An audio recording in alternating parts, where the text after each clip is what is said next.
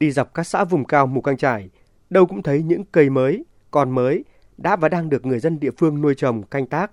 Từ những giống dễ nhớ như lợn rừng, gà đen mông, vịt bầu lục yên, đến những giống phải tận mắt thấy tai nghe như rau mầm đá, nấm dược liệu, lê ăn tại cây. Hái lê mời khách ăn mà không cần gọt rửa ngay giữa đồi lê Tai Nung rộng hơn năm hectare lúc lỉu quả to tròn của gia đình. Anh Mùa A Tòng ở xã Púng Luông vô cùng phấn khởi. Năm thứ ba, thứ tư thì có quả.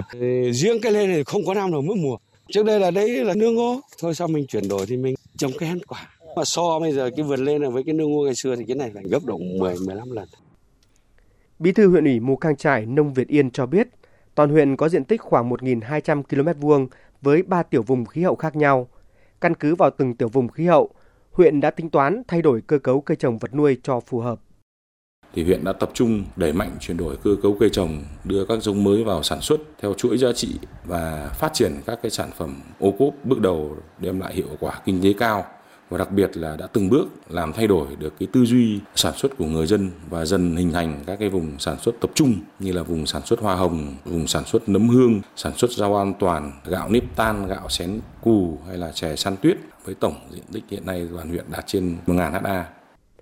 Nay đã là nhiệm kỳ thứ hai, Bí thư Nông Việt Yên gắn bó với đất và người Mù Cang Chải. Chừng ấy thời gian là chừng ấy ngày anh gắn liền với những ngày cuối tuần cùng dân. Lúc thì anh cùng cán bộ huyện lên núi khai hoang ruộng nước cùng đoàn viên thanh niên. Khi thì đi trồng những đường hoa tớ dày với ước mơ hoa, hồng rực nơi xứ núi.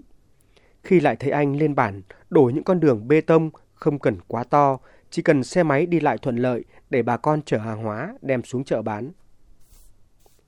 Ngay từ đầu nhiệm kỳ, việc cụ thể hóa các nghị quyết đại hội cũng như các chỉ thị của Đảng, chính sách pháp luật của nhà nước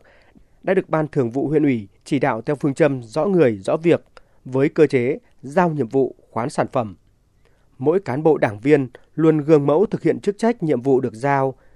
thực hiện hiệu quả các phong trào thi đua như làm hết việc chứ không chờ hết giờ,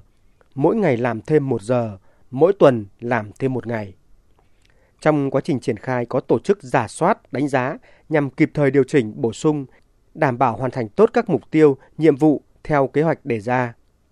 Kết quả là sau nửa nhiệm kỳ, đã có hơn một phần ba chỉ tiêu đạt và vượt so với nghị quyết đại hội Đảng bộ huyện đề ra. Trong hai mươi chín chỉ tiêu Đảng bộ tỉnh giao thì đã có một nửa đạt và vượt mức. Theo Bí thư Yên, kết quả này không chỉ làm thay đổi bộ mặt kinh tế xã hội của địa phương, mà còn tác động trực tiếp tới việc nâng cao chỉ số hạnh phúc, sự hài lòng của người dân trên địa bàn. Tất cả các nhiệm vụ, giải pháp trong phát triển kinh tế xã hội suy cho cùng đều hướng tới cái việc nâng cao đời sống vật chất và tinh thần cho nhân dân, và nó trực tiếp góp phần vào nâng cao các cái chỉ số hạnh phúc cho nhân dân theo các cái bộ chỉ số đánh giá tỉnh ủy đã ban hành. Thế nên là dù còn nhiều khó khăn, song huyện Mù Cang Chải đã quyết tâm để biến những khó khăn thành lợi thế để thúc đẩy phát triển kinh tế xã hội gắn với giảm nghèo bền vững, ngày càng một nâng cao hơn nữa chỉ số hạnh phúc cho nhân dân. Tại huyện Yên Bình, nơi có hồ Thác Bà được ví như Hạ Long trên núi của tỉnh Yên Bái. Đi đến đâu cũng được nghe người dân kể về Bí thư huyện ủy An Hoàng Linh và đội ngũ cán bộ đảng viên dành mọi ngày cuối tuần để về với dân, để nghe dân nói, giúp dân giải quyết những khó khăn thực tại. Thậm chí, Bí thư huyện của họ còn công bố công khai số điện thoại của mình để lắng nghe ý kiến của nhân dân, kịp thời xử lý những vấn đề người dân phản ánh.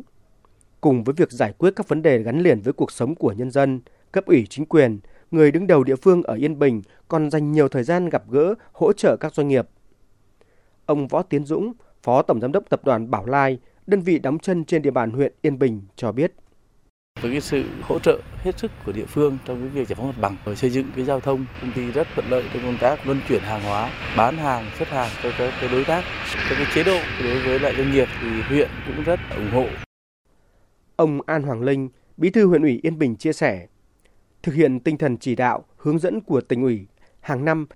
Đảng bộ huyện đều xây dựng kế hoạch lãnh đạo, thực hiện nhiệm vụ chính trị với mục tiêu chỉ tiêu năm sau cao hơn năm trước, giao nhiệm vụ, khoán sản phẩm, cá thể hóa trách nhiệm cá nhân với phương châm nhất quán, không có gì là không thể, phải quyết tâm tìm cách để làm. Phát huy vai trò gương mẫu, trách nhiệm của cán bộ đảng viên, nhất là cán bộ lãnh đạo quản lý các cấp, gần dân, sát dân, kịp thời nắm bắt và giải quyết các cái kiến nghị chính đáng của nhân dân, góp phần củng cố niềm tin, sự đồng thuận của nhân dân đối với hoạt động của cấp ủy, chính quyền các cấp. Xác định cải cách hành chính là một trong ba khâu đột phá trong việc hướng đến một nền hành chính trong sạch, phục vụ nhân dân, doanh nghiệp và cộng đồng xã hội, là tiền đề phát triển nhanh, bền vững theo hướng xanh, hài hòa, bản sắc, hạnh phúc mà nghị quyết Đại hội Đảng bộ tỉnh lần thứ mười chín đã đề ra. Ông Đoàn Hữu Phung, Giám đốc Sở Kế hoạch và Đầu tư tỉnh Yên Bái cho biết, thời gian qua, Yên Bái đã thực hiện cải cách đồng bộ trên cả sáu lĩnh vực, gồm cải cách thể chế, cải cách thủ tục hành chính, cải cách tổ chức bộ máy hành chính nhà nước, cải cách chế độ công vụ, cải cách tài chính công, xây dựng và phát triển chính quyền điện tử, chính quyền số, nhằm xây dựng nền hành chính dân chủ, hiện đại, chuyên nghiệp, kỷ cương, công khai, minh bạch. Với chức năng của mình, người đứng đầu ngành kế hoạch đầu tư tỉnh Yên Bái cũng đẩy mạnh tham mưu, thực hiện liên thông trong việc giải quyết các thủ tục hành chính gắn với cải thiện môi trường đầu tư kinh doanh, ban hành quy chế phối hợp giải quyết thủ tục đầu tư đối với các dự án đầu tư theo quy định của Luật Đầu tư năm hai nghìn không trăm hai mươi. Từ đó, cắt giảm thời gian thực hiện thủ tục từ ba mươi lăm đến năm mươi phần trăm so với quy định. Với quan điểm đồng hành hỗ trợ tích cực những nhà đầu tư hiện hữu trên địa bàn tỉnh, tỉnh đã và đang thực hiện hiệu quả chương trình ngày thứ bảy cùng dân và doanh nghiệp, chương trình cà phê doanh nhân, thường xuyên đối thoại với doanh nghiệp để nắm bắt và tháo gỡ khó khăn cho doanh nghiệp, để các doanh nghiệp xây dựng chiến lược kinh doanh và triển khai thực hiện dự án. Tỉnh Yên Bái đến nay đã cấp quyết định chủ trương đầu tư cho sáu trăm mười hai dự án với tổng vốn đăng ký khoảng tám mươi bảy nghìn bảy trăm tỷ đồng. Trên địa bàn tỉnh hiện có khoảng ba nghìn hai trăm doanh nghiệp, hơn bảy trăm hợp tác xã đang hoạt động. chín tháng năm hai nghìn không trăm hai mươi ba, tổng doanh thu của các doanh nghiệp nhà nước do địa phương quản lý đạt gần một trăm bảy mươi tỷ đồng, tăng sáu mươi mốt phần trăm so với cùng kỳ năm trước. Tổng doanh thu các doanh nghiệp có vốn đầu tư nước ngoài ước đạt gần một trăm mười triệu u ét đê. Tổng doanh thu doanh nghiệp ngoài nhà nước đạt trên ba mươi tám nghìn năm trăm tỷ đồng. Các doanh nghiệp đã tạo việc làm thường xuyên cho hơn bốn mươi tám nghìn lao động địa phương với mức thu nhập bình quân trên bảy triệu năm trăm nghìn đồng mỗi người mỗi tháng. Nộp thuế vào ngân sách nhà nước ước đạt tám trăm bảy mươi tỷ đồng, chiếm hơn một nửa tổng thu cân đối ngân sách trên địa bàn trong chín tháng.